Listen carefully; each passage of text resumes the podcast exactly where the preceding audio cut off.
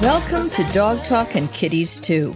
This episode is one part of my hour long NPR show heard every Sunday on WLIW FM 88.3, the only NPR station on Long Island, where it has broadcast continuously for 14 years. I'm Tracie Hotchner. I wrote the Dog Bible, everything your dog wants you to know, as well as the Cat Bible, everything your cat expects you to know, because I care about people who care about cats, dogs, and other creatures who share our planet. I'm also the founder and director of the New York Dog Film Festival and the New York Cat Film Festival, which travel America and Canada supporting local animal welfare groups. I could not bring you this show without the support of Dr. Elsey's, the privately owned litter and cat food company founded by Dr. Elsey, a feline only veterinarian who's created a variety of litters to please any cat, as well as inventing clean protein cat foods based on the protein found in cats' natural prey. This show is also made possible with the generous sponsorship of Weruva, the Forman family owned pet food company named after their rescued kitties, Webster, Rudy, and Vanessa, where all their recipes in cans and pouches are human edible because they're made in a human food facility. I am very glad to invite back to the show a, a unfortunately frequent visitor. I say unfortunately because Adam Parascandola is the vice president of the animal rescue team for the Humane Society of the United States and Humane Society International and oversees their rescue efforts. And I wish he was just rescuing dogs and cats from natural events. Unfortunately, the man made horrors are still out there. And they recently just rescued more than 275 dogs from dog fighting rings on various properties in South Carolina. Adam, you are always out there and you fight the good fight, but don't you sometimes wish that these humans could somehow be rechanneled into some other activity? Obviously, you wish that. But does it not depress you to find acres of dogs chained to trees with open sores, starving, covered in previous wounds? That's just got to be such a hard thing for you to see over and over. Yeah, well, thank you, Tracie, for having me on this show. Um, you know, I'm always happy to come on. Uh, and, you know, it is true that it can be it can be difficult for, for all of us, you know, who, who respond to these sorts of situations. And, you know, I've been in this field now for 25 years, and in some ways it might seem disheartening that, you know, 25 years later, I, you know, I'm still dealing with the same Exactly. same situations and the dog fighting, but you know, I try to look at it, you know, put it in perspective. 20, 25 years ago, um, when I first started in this field, there was, uh, well, you know, dog fighting was certainly not a felony in in every state, and may even not have been quite outlawed in every state at that time. But um, you know, the uh, there was very little interest, even where it was illegal, from law enforcement. Um, certainly, there was no federal law enforcement, um, and so I try to, you know, sort of look on the positive side in terms of there's tremendous commitment now, um, both from local law enforcement and federal law enforcement, to you know, try to disrupt these dogfighting networks. And so, even though it seems like, and sometimes I think it's it's a perception where we see more and more stories about dog fighting, dog fighters being busted, and so Right. it sort of gives us this per- perception like it's on the rise, but it's actually because the enforcement activity is on the rise. Right. Um, and that really, you know, I feel like we are making a dent in the dogfighting world. Unfortunately, there are newcomers that come up.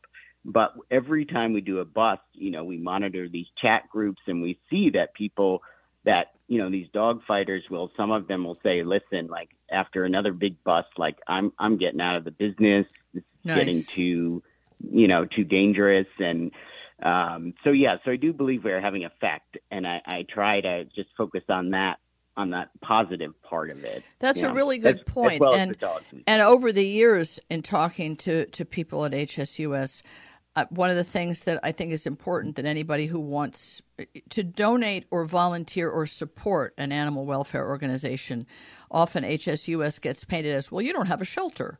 You don't have a shelter. You're not taking in dogs off the street. HSUS is quite extraordinary because, as I understand it, single handedly, the laws are, are in existence and have been brought onto the onto the books because of lobbying by HSUS, state by state. So that doesn't happen miraculously. It doesn't happen because some people feel bad about dogfighting. It's because the laws changed and there's serious consequences. Was Michael Vick not the first realization maybe the rest of us had that someone could do serious time and pay huge fines, penalties, and incarceration even for being a dog fighter? Until that time, I don't think anyone really thought about it. Yeah, I mean, I think that's true. I mean, certainly Michael Vick, um, you know, I think unwittingly uh, right. did more to advance the enforcement of dogfighting laws than any other individual, right? Because yes. just and the amount of attention that was paid to the case, and um, we really saw a, a heightened interest from law enforcement after the Michael Vick case to you know to get involved in these these issues. And I think, you know, what was so shocking to so many people was not just I agree, like um, see somebody get um, you know significant penalty, but also I don't think people a lot of people understood the the the reality of all of the horrific things that occur in the dogfighting world. So when the Michael Vick case came out, there was a lot of attention paid to the discussions and the that that had gone on, um, you know, involving the electrocution and killing of dogs with car batteries and the drowning of dogs and um, you know, these are kind of routine practices that are used by dog fighters to cull or which means to kind of, um, you know, get rid of dogs that, that they don't think uh, have made the cut to become a fighting dog. And so I think that that also woke people up to like, this isn't just, you know, uh, like two boxers in a ring, right? right? Like, right. You know, this is really horrific, you know, torturous activity that occurs. Yeah. I guess the other thing that's always amazing in the footage that HSUS takes, the videos of you and your teams going into the field and encountering these dogs in these horrific conditions, the thing you always, or your, excuse me, your videographers always focus on is the wagging tails. I think it's really important that we all see the the the, the sweetness of these dogs, the willingness to accept humans, even with what's been done to them. And it's why a lot of them, many of them, make great pets and get to go to fosters and rehabbed and, and get into homes and make wonderful companions. I don't know how those dogs, given the life they've had with other dogs, how they will do against other dogs given that they were bred and encouraged to kill each other. But I think those wagging tails is part of the heartening part of the story that despite the horrible life they've led, whether they're young or old and beat up or not, that they still wag their tails. I mean, I see you hugging and, and kissing, and all your team hugging and kissing these dogs. I'm sure it's the first hug and kiss they ever got, but they they accept it with welcome arms, if you will. Does uh, does that still surprise you in a good way? Yeah, I mean, I think you know, do, you know, dogs in general are so. Um, I'm, I'm consistently reminded of not just how resilient they are, but how sort of intrinsic now to their genetic makeup, I guess, if you want to call Mhm, it that, mhm. that bond and that desire to bond with humans is. So even dogs that come out of very um, difficult circumstances, many of them still seem to retain that desire to bond with humans. Um, also, the when when with dog fighting dogs, dog fighters oh, like they only want dogs that are um, people social, right? Because Right. these dogs have to be handled by multiple people, and um, so they are they they are not looking for dogs. Occasionally, they'll have a dog that's maybe sometimes they'll even have like a German Shepherd or something like a dog to alert them if somebody's coming to their yard, like almost like a guard dog. Oh, for the dog. interesting. Um, but the other thing actually that we we have found, you know, over you know having now dealt with you know hundreds, if not thousands, of these dogs over the years, um, is that really there's no just there's no telling from these dogs' background itself whether they are going to be able to live and peacefully with other uh, other dogs. We find the majority of these dogs would do fine with other dogs. Um, really. Even you know we've had several champions, grand champions um, that have gone on to live with other dogs or cats or birds or pigs or chickens, you know, all sorts of animals. And um, the thing is that these dogs are like any dog; they want to please their people, and so when they're you know in this situation, it's sort of uh, it's like a working dog, right? Like they know that their owner wants them to, you know, to fight this other dog, and so they're they're doing it partly just to to please their owner. Um, but we've found that a lot of times they they're perfectly happy being couch potatoes, and they have no interest in fighting once you know, once that's not expected of them. That really is an, an amazing shift. Now, you mentioned champions and grand champions, and we're not talking about AKC dog shows, hmm. obviously. um, talk about this champion and grand champion thing, because those of us who are way outside it and only really know about dog fighting from what we read in the paper or see on the HSUS website, when we're going there to you know, people are fearful to watch, but I think we all need to bear witness, not only to the dogs, but also to you guys who are out there doing this heart stopping work. So I think it's important that we look and that we see it and that we understand what you're doing. But I don't think we know about the hierarchy of dogs that are considered champions and grand champions.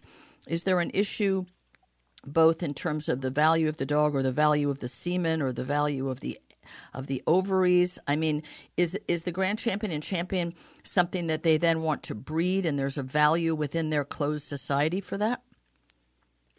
Yeah, so there are. Um, those are really good questions, and I think there are um, a number of factors that go into the value of of a dog. Um, certainly, a champion. So I'll just clarify that champion is a dog that's won three fights, right? Okay. It doesn't have to be in a row. It's just once they've run three fights, they're a champion. A grand champion is a dog that has won five times undefeated. So they can't have had any losses in that okay. five times. And they're a grand champion. So grand champions are, you know, like a higher value than than champions and, and a much harder um, you know, sort of place to get to. I mean, one, they have to remain, you know, healthy enough through those five fights. And um, as you know, there can be horrific injuries even to the winners of these fights. So, um, but the but yes, that does. So then these grand champions are champions when they're bred. Um, they can then their puppies will sell for uh, you know for a higher cost. Also, um, sometimes though, even just the bloodline alone. So a dog that has been bred from a a very strong champion blood bloodline, even if that dog itself has never fought, those puppies can still be um, can still be worth a lot. Um, what does a lot look like, Adam, numerically? Do you know? I mean, nowadays, an, yeah. an average garden variety puppy of any breed is three grand for for starters. It's unbelievable what's happened in the dog marketplace. But so, what could they be worth? Yeah, I mean, I think that the majority of the dogs are, um, you know, the majority of the dogs are sold in that realm. I would say, like, you know, um, you know, fifteen hundred to twenty five hundred, somewhere in there. Um, there are occasionally dogs that go for more. Those are usually adult dogs that are oh, that they're already fighters. proven. They may sell for more. Yeah. So yeah. I mean that in a way, it's sort of like champions in in the American Kennel Club in the the dog fancy and the you know prance around a ring and show your beauty and your conformation. I mean those puppies too. I mean people think, wow, your dog won you know, uh, Crufts or it won in New York City at the Westminster. The puppies aren't really worth that much more because it's not really a money based industry. It's really the dog fancy is a passion based industry. This one, the killer, yeah, the killer world is obviously there's a lot of betting money, so I guess there's more money on the table. I mean, just to ask a gruesome question. Does an undefeated dog kill the other dog every time or just injure it horrifically or Ew. What's what's the what's the what what constitutes winning? Yeah. So um, ge- generally, I'll try to explain it as succinctly as I can. So um, the, the, the, the, the losing dog does not always die, and the losing dog also is not always, I don't know how to put this, is not always disgraced. So um, a lot of the emphasis for dog fighters is on what they call the gameness of the dog, right? So Mhm. that is the willingness to for the dog to continue to fight. So, for example, you know, a dog fighter might brag about their dog who got his leg crushed in a fight or got both front legs crushed in a fight and still was coming forward and attempting to fight. Now, that's a dog that that can still have respect whether he won Wow. the fight or not. Wow. So generally, what happens is that the dogs, um, you know, at some point they will be either separated, or if someone's, you know, clearly losing, or they will separate the dogs and they put them both on uh, separate sides of the ring, and then the dog that that is is losing, they let that dog go, and they see if he's going to what they call scratch, which means move forward to fight again. So and they sort of- want him to do that to fight, even though mortally wounded or deadly wounded. Yeah, so so the the second thing that happens is like if it is a dog that has been mauled like that, like uh, broken leg, something like that, they still they allow them to do a courtesy scratch, right? So what that means is that the person with the dog, that sort of like the winning dog, holds that dog on the other side and doesn't let go, and they let the you know the injured dog go and see if he will scratch. They don't let the fight continue at that point, but it's a courtesy scratch because it's just to show, look, this dog had both his legs broken and he's still trying to get over there Wow. and fight. Um, What a wonderful, what a wonderful yardstick. Uh, and I say that obviously with dripping with sarcasm. Adam, we're, we're running out of time. I just want to say the 275 plus dogs who you save now in South Carolina are dogs who will not reproduce, who will not suffer any longer, who live in physically good conditions, and all of their wounds and injuries are being tended to. Their emotional wellness is also being looked after. And it's 275 plus dogs who will not continue this horrific, I guess, Southern habit. I guess it's mostly Southern. I think the work you're doing is great.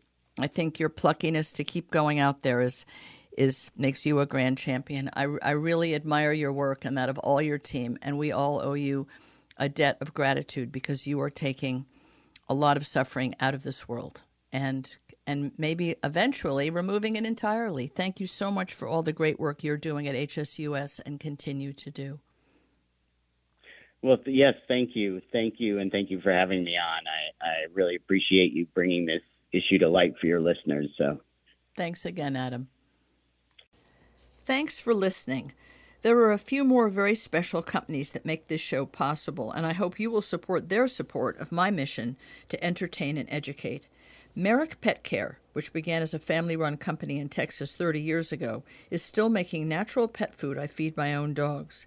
They also provide nutrition to pet shelters in Chicago and Texas, and free food for the service dogs for veterans from K9s For Warriors.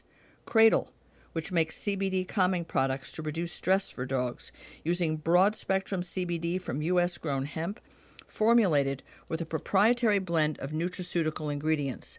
My Wanda Weimaraner couldn't get through thunderstorms without their cradle melts. Earth Animal, which is privately owned by Dr. Bob and Susan Goldstein, creates holistic pet wellness products with an emphasis on their stewardship of the Pet Sustainability Coalition and makes innovative foods like the hybrid dog food Wisdom, which sometimes is all that Maisie Hotchner will eat. Evermore Pet Food, which is privately owned by two extraordinary women who cook dog food from the most pristine human edible ingredients and ship it to your door in frozen pouches, is higher quality and more ethically sourced than my own food. Thank you for listening. I hope you've enjoyed this shorter version of Dog Talk and Kitties too, and will listen to other episodes sometime soon.